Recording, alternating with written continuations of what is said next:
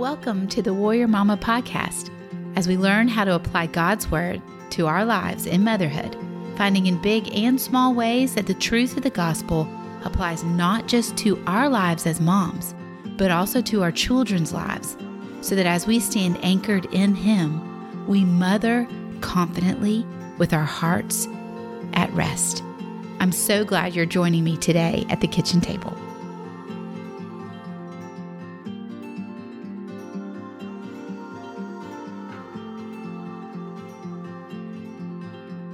Welcome back to the kitchen table. This week we are finishing up our discussion about how do we parent our kids when we're feeling emotionally triggered, we're feeling emotionally overwhelmed, maybe we're just upset, can't handle it, can't tolerate it, maybe we feel frustrated. There's lots of different words. We all probably use different words. But what I'm going to liken this to is that space that we get to in mothering where emotionally we're kind of tapped out. And it's either going to burst out of us like a big volcano of emotion, or we're going to completely withdraw and remove ourselves. Neither of those are healthy responses. Both of those are natural responses.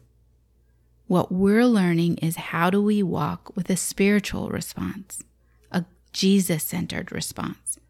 And last week, we talked about that before we do anything outward to our child, any engagement with our child, we're going to understand that there is a power in pausing. And we readily admitted last week that it's not easy, that that's going to require time and practice, and that you're going to have to grow your muscles in recognizing, Lord, I need to talk to you before I talk to my child. I need to get my posture right with you before I engage with my little one. This week, we're going to get really practical about it. How do we do that? I mean, how do we do that in the lives we lead? But we're going to look at Jesus because I think there's this story in the Bible that has always highlighted for me or has become a prayer for me always of Lord, Jesus, could, could I be like that with my kids? Please, God, will you help me be like that? So this is a story is Jesus is walking with his disciples. He's been walking with them for years now because we're coming close to the end where Jesus is going to die on the cross. And this story is told in Matthew, Mark, and Luke. It's told slightly different in each one. But in essence, what's happening is that the disciples are all walking on the road and talking. And obviously, they're all walking and talking, set, like they're in a group, but you know, you walk with who you want to walk with. So you're talking like that. And in each one of these stories, basically, there's an argument that comes up. They're fighting. Two of them are fighting. Guess which two? James and John. And they're fighting over who is the greatest. That's what they're fighting over. Who's better? Doesn't that sound familiar in motherhood? If you have more than one child, have you not had or listened to your kids fight over who's better? I'm better. I'm better. I did this more. I'm always the one who, you never, I always, right? Interestingly enough, Jesus doesn't jump into the middle of their fight. In fact, it says that what I love, it says it in Mark, he says, this is in Mark 9. So it's Mark 9 and Luke 9 and Matthew 18. They all say the same thing. But Mark 9, it says they've already gone on the walk, they've already had the argument. And Jesus comes up to them afterwards and says, What were you discussing on the way? But what we know from Luke 9, verse 47 says, Jesus, knowing the reasoning in their hearts. So they're arguing, and Jesus already knows the reasoning in their hearts. But in none of the accounts does Jesus rebuke them. In none of the accounts does he scold them for fighting. In none of the accounts does he talk to them about the ridiculum of arguing about who is greatest. Because I mean, let's let's just honor that for a moment. Jesus has all the grounds in the entire world to say, um, neither one of you are very great at all, and I'm the greatest. But he doesn't. He actually doesn't address them specifically at all, except he asks them a question. He just says, Well, hey, what were y'all talking about back there? And then in all three accounts, Jesus gives a word picture. He pulls a little child onto his lap and he takes this little child that's now become the picture for these men standing around him and says, You know what? Whoever receives a child like this in my name receives me. Because it's it's about whoever is least among you is the one who is great. So he's giving this big word picture for them of saying, listen, you've got your eyes on the wrong prize. You think being great is what it's all about. And I'm telling you, it's about being least, like this child. So in their culture, children were the least of the least. So in essence, Jesus is saying, being great in God's eyes, in the kingdom eyes, is to become like the least here on earth. It's not about being great. It's not about being argue, proving your worth, proving your mettle, proving how wonderful you are. But he doesn't go into a long lecture about it. He does two things. He asks a discerning question. Hey, what were y'all arguing about? How what were y'all talking about? And then he gives a word picture. So how does that apply to you and me? Right? I think oftentimes in motherhood, when we're faced with triggering, overwhelming emotion from whatever emotionally is happening in our home. Kids are fussing, fighting, stomping, slamming doors, yelling at one another, throwing things, hitting each other. I mean, calling names. I mean, you name it. It's been in the Kimsey home, so I'm sure it's in other people's homes too. My immediate reaction, my natural response is to, as quickly as I can, isolate who is the bad guy in this storyline and snatch that bad guy and give him a scolding about how they're being the bad guy and throw some kind of a consequence at them, right? And get everybody to be quiet and play nice. And then what inevitably happens in our home is if I engage that way, so I've engaged with full force, my emotions coming at them. I may be in control, but it's still very emotional reaction on my part. You're the guy, you're the problem, it's you you know, and doesn't have to be a boy, but you know, it's you, you're the one. And I'm emotionally basically dictating what I believe happened and how you're the one who's in trouble.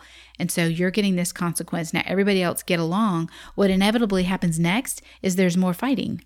There's more fussing. There's more squabbling. It may start with just them cutting eyes at one another and one person kind of going, ha ha, with their eyes, right? Because I haven't actually done any heart work with my kids.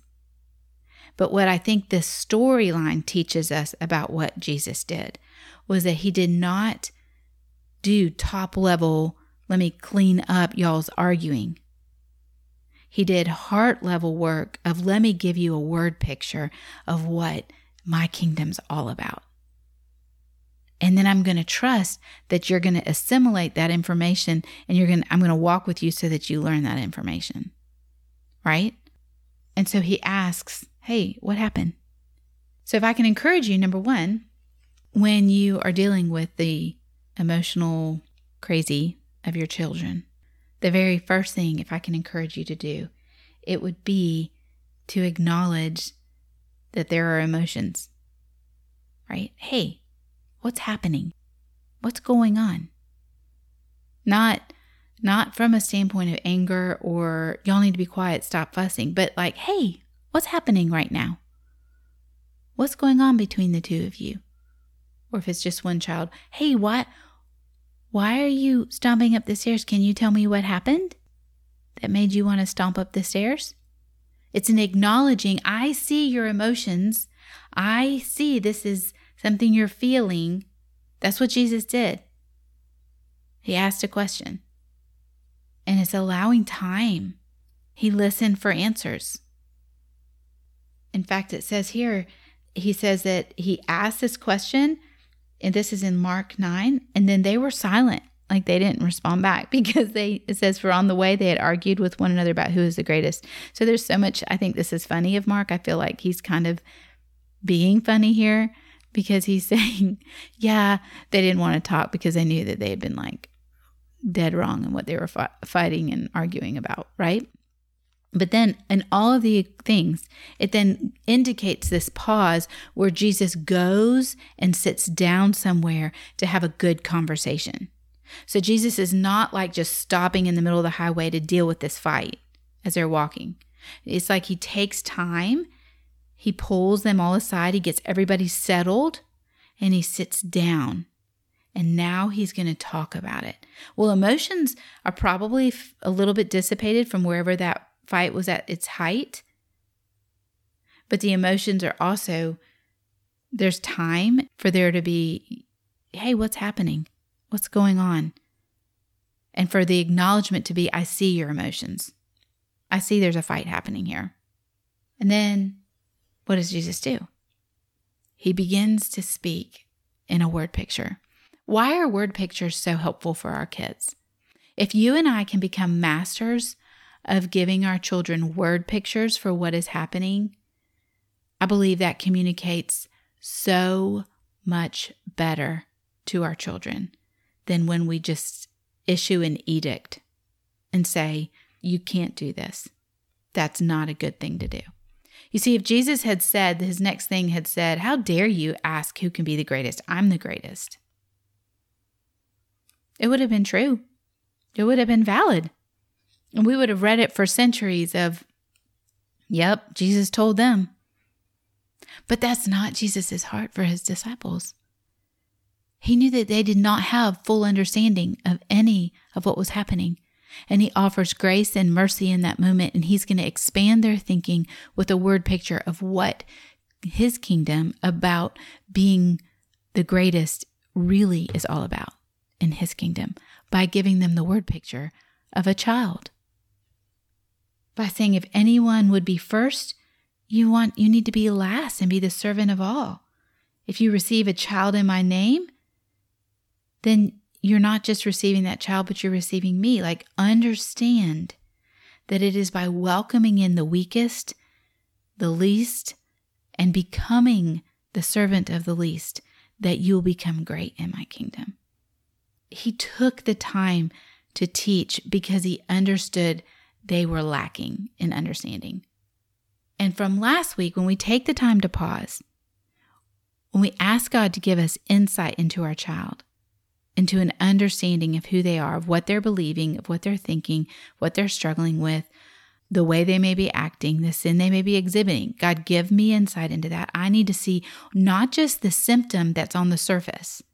So, the action that you see with your kids here's a great insight for you if if you haven't learned this yet if someone's not like i just want to teach this to you really quickly because it changed my parenting like nothing else what i see on the outside that my kids are doing is only a symptom it is only a symptom and my job as a parent as a mama engaged with my kids' lives is to go down where that symptom first started growing, which means I've got to go down into the root system and understand what is that root system? What is it feeding on? What is it believing? What is establishing this symptom that is coming out? But if I spend all my time up on the surface whacking at symptoms, it's like taking a weed whacker to your yard it's only worthwhile for a very short time because that weed keeps growing back up. You just whacked it off where you can't see it for a little bit, but it's still there. And what we have this beautiful opportunity to do with the Holy Spirit's help is to understand what lies beneath the surface and to spend time first in prayer over our child. God, show me with your eyes what is going on in the heart of my child. That's why Jesus, I think, spent some time. I mean, I don't think he was confused what was going on because Luke says he knew the reasoning that was in their heart. But I think this example is for us of, hey, he took a little time and then he sat down. Like he asked some questions. Hey, what's going on? What's happening? Then he walks a little bit further and then he sits down. Then he has a conversation about it. So, for you and me, when you have some kids that are losing their mind on each other because maybe they're not wanting to share or somebody's not playing right at the game or, you know, what whatever the moment may be, squatting down in the midst, going, Hey, what's happening? Tell me what's going on. Hearing all, this is what they're saying, this is what I said, and da da da da, and hearing it. And then what we do in our home is I'll usually just pull mine to two separate areas. So in our home, we I will send them just to go to the bathroom. It's not a discipline and I'm not angry. I'll just say, hey, I need you to go sit in this bathroom. Hey, I need you to go sit in this chair. What I'm really trying to do is I need to get them away from one another so that they can have some quiet time to think and pause and reflect. It gives me a moment to pause with Jesus and go, Jesus, I need insight. I need to understand what in the world just happened. I wasn't a part of it. I wasn't paying attention. I don't want to just blame somebody because they're the the other kid's the louder complainer. I want to know from you what is actually going on. And then I can go in and have conversations with both of those children where I can give valuable pictures of gospel truths to them. And I want to speak in word picture language because I understand that my child doesn't understand it all yet. Their, their mindset is lacking. They don't have the full picture. They don't have the full picture of what it means to live in relationship with another person. They're solely focused on how it's impacting them, right? We know that as children. Children are very self driven, and we teach into them the ability to see something from another person's perspective. And so it's in this conversation time that I can talk about how your feelings and the truth of what happened, how those relate in this situation. And then also, how does God see this situation? How does God see you? And how what is God calling you to do to mend this situation? What would be the right next steps for you? How would you love your brother or your sister better how can you make right what you made wrong? Those are the conversations we have, right? But that has to take time. I think that's why we see Jesus goes and he sits down somewhere. And then he grabs a child as a word picture. Says, So you see this child? And so for you and I, it's when we're stepping into that bathroom or stepping into this conversation with that child, going, God, is there just a great way I can communicate this truth with this child? And then the second understanding that we need to ask the Lord after we say, Lord, show me how to communicate this truth with this child. Is God, give me your eyes to see this child. Jesus had an amazing way of looking past the mess on the surface of a person's life and looking straight into their heart, into the desperate need that they had. Look at any of his interactions in Scripture not just this one with the disciples. Look at the woman at the well. Look at the woman who grabbed the hem of his garment. Look at anyone who was desperate for a healing or for a child or a loved one to be healed. His greatest ability was not just to fix the behavior or the issue on the surface. He sought to impact their heart by offering hope and change there, of setting them free from the bondage of their sin. You see, so often I will enter into those moments with my kids and I will maybe ask God for insight and a great word picture, but then I can get sidetracked again by the symptom. And I zoom in on the symptom. You can't do that. Don't ever do that again. Oh my goodness, if you did that to somebody else's kid, that would be terrible. Well, the truth is, if I can help my child understand that what is lying underneath that, that is a place where Jesus can work and move and set you free from, then I begin to give my child a glimpse of their need for a Savior. Because only Jesus can set you free from that. And He loves you and wants to set you free from that. He came to set you free from that. That's the beautiful part about having these gospel conversations rooted in the same vision that Jesus had when he interacted with people.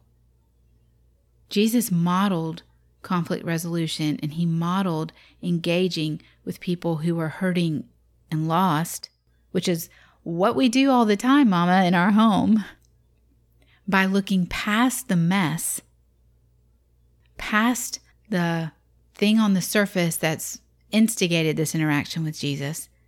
And he looked straight into the heart to see their true, desperate need. And he addressed that with them. And in doing that, there was healing for what the symptom was that was out on the surface. And that is his that is his very desire in the life of your child. And if you can understand that it is not yours to create that healing, it is not yours to create new growth, it is not yours to create different things growing on the surface of the heart of your child. Like you can't change the heart of your child, nor are you called to. You're only called to point them to the one who is committed to doing that and who wants to do that and who will do that. That's your goal and my goal. Is we want to be women, moms who pivot them to the only hope they have and that hope is Jesus. And he came to set them free. So super practically, because I get this question a lot. Okay, well Bethany, what does that look like in your house?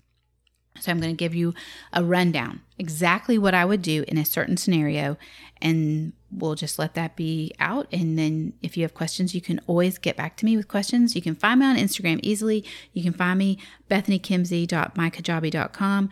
You can get inside of Resetting Your Mind and Motherhood course, and you can get in touch with me there and ask me tons of questions there, even about, even that course is about our mindset, about the pause long before the discipline. If you want have practical questions, you can ask me those questions there as well. Um, but here's what it would look like. So let's pretend that I have two little ones and they are literally in a skirmish over something that has happened and it I didn't get to it in time and people have said ugly words to one another and somebody has gone off and hit the other kid. So now we have somebody's crying and hurt. So my first reaction in my flesh would be wrong. I would jump in, and whoever hit the other person, that's the person who's in trouble. What I have learned to do is to squat down in the midst of those two and kind of get one in each arm and go, hey, what's happening here? Can someone tell me what's going on? And then I give the first person who speaks gets to speak first and they get to tell their whole story and I have the other one. I I know it's probably not right, and you know they're wanting to interrupt and correct. And I say, shh, shh, shh. you're going to get a time. I'm going to let you say all of your side too, and I'll listen to the whole one side, and I'll let them cry it out, sob it out, fuss it out, and I'll listen, and then I'll repeat back. So this is what you told me. Yes. Okay. Then I turn to the other one and say, hey, tell me what's happening here and then I'll listen to them cry it out and they'll tell me how the other person was saying it wrong and that other first person is trying to argue and I say shh, shh, shh you can't argue. You've had your time and we're going to listen to him now and then and then we're going to talk. And I listen to both of them together. And then I will say okay I think I think I need you to go sit on these stairs and I need you to go sit in the bathroom. Now the goal of this is in our family we don't we don't do timeout like that. So this is not timeout nobody is being disciplined here and so they know that in our family that I'm just asking them to go sit in a quiet spot by themselves because if they're together, it's probably going to erupt again. So I'm going to ask, hey, you, will you please go sit on these steps and you go sit in the bathroom? I'm going to be with you in just a minute. And I usually say, I'm going to go pray. So then I'll take a minute. I'll be like, Lord, you're going to have to give me insight and show me. I trust you. I know you've got this. I know you understand exactly what's going on. Help me to delight in you, lean hard in you. Help me to get give me great word pictures and ways to see my kids the way you see my kids, to have compassion on them and to lead with compassion and not leading with only consequences. Help me to ask the right questions and help me to speak your truth. And then I step into whichever arena I want to step into first. And the rule in our family is you just have to stay where you are until mommy can get to you. Sometimes I have brought them, if they're both calmed down enough, I bring them in and I'll do it together. But if we still have high emotions, those emotions are valid and they need to be handled gently and talked about. And usually it helps if it's just with mama. And so I'll go to whichever one and I will sit in front of them. I want to get eye contact. I want to get physical touch with them. I want to give them my presence. And then I want to honor by listening. So eye contact. Hey, I need you to look at me. Will you hold my hands? So I'm usually sitting like on the toilet and they're standing in front of me. So they hold my hands and we talk. I say, Tell me what's happened. This is what I heard you say out there with your brother. Is that what you do? You agree with that? Is that what happened? And then I'll ask questions of, Well, why does he say this happened? And then I'm going to listen to their insights and I'm listening to what they have to say and I'm hearing their hearts and I'm uncovering and unpacking and I'm listening to the Holy Spirit the whole time. See, this is not mine to fix their hearts or to convince them that they need Jesus. It's mine to be empathetic, to love them well, to honor their emotions, as I also show them truth. So, nine times out of 10, both of these kids have sinned in this situation, and neither one of them believe they have. They both believe they're justified. So, it's a matter of walking them through all of that, honoring their emotions, but still coming back to so, why do you think it was right for you to hit? And they say, Well, because they stole from me, they snatched from me.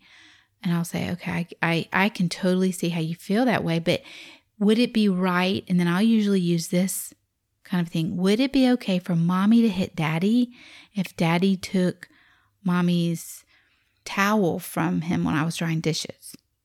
And they'll be like, No. Well, why would that not be right? Well, because it's not right for you to hit. Well, then, is it right? I know you didn't like what they did, but is it right for you to act out by hitting? No.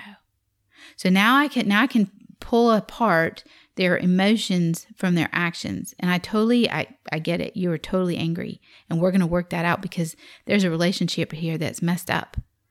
And we want to love and, and care for one another carefully and lovingly. And we need to work that out. But also, do you see how you're hitting only also hurt the relationship? Yes. So what could you do to make your part right? What you did wrong? Well, I could I could say that I'm sorry. Yes. Why do you think? But remember this is a symptom.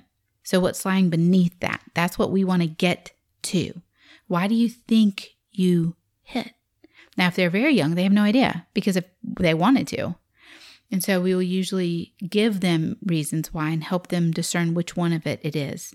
Did you think that that would help you? Did you think that that would just make them feel as bad as you felt? Were you just angry and you were believing if you if you didn't hit them, you wouldn't get your thing back? We help them work through that. If they're older, we really want them to dive into that. Why would they hit? Why would that be their first response? What does that indicate about their heart? Maybe that anger is easy for them to get caught up in? Well, who came to set them free from anger, from acting out in their anger? So, the response of anger, they may have been justified, stuff got stolen. However, their response of acting it out, why would that be their choice? And what would be better? Well, how, who's the only person who's going to help you in that? There's one. His name is Jesus. And so beginning to work that out and then talking with them about how they can heal the relationship from their side. And then you go to the other one, you have the same conversation. This takes time. Gospel centered parenting is a commitment. It is not the quick and easy route. The quick and easy route is I said, don't yell and don't hit. Say you're sorry. That does nothing but a good weed whacking job on the surface of your kid's heart and it does nothing to let them know that they desperately need Jesus. In fact, I promise you it'll just erupt later on that day because you did nothing to help them mend relationships and begin to stand under God's love. It's important that we do this work. It's not easy to do this work. I want you to know that I pray for you I pray sometimes that these, uh, sometimes I'm so worried because I could sit for hours and share with you how to work this out. And we do that over in the gospel, um, the Warrior Motherhood community. We are working through how to do gospel centered parenting in very real ways. We work through in Q&As exactly what's going on in your home and exactly verbiage that you can use and how it can be used in ways that is life affirming and um, even emotionally affirming and very gentle, but being Jesus centered. I want you to understand something. God calls you to walk with Him in your parenting. He promises never to leave you and never to forsake you in it. He promises to hold you up, to hold you tight. He promises you that if you will trust Him, you will feast on His faithfulness in the relationships with your children. He promises if you will learn to delight yourself in Him, to be soft and pliable with Him, and allow Him to be your strength and your solidity, He promises you that He will give you the desires of your heart. Your heart will worship. But it comes down to choosing to put your eyes on Him first, to set your mind on Him. As always, you can reach out to me on Instagram. These are the conversations that are hard and they're very personal, personable, and intimate. They need to be intimate. Like you have your kids. And what works just because I threw this example out may not work with your kids, but I am happy to help you work it out and pray it out and puzzle it out. But I promise you, you have the best counselor and the best teacher in the Holy Spirit. And He is very faithful to you. As always, reach out with questions. You can find me on Instagram. You can find me at my website. You can find me um, on Facebook. And I look forward to talking with you more there.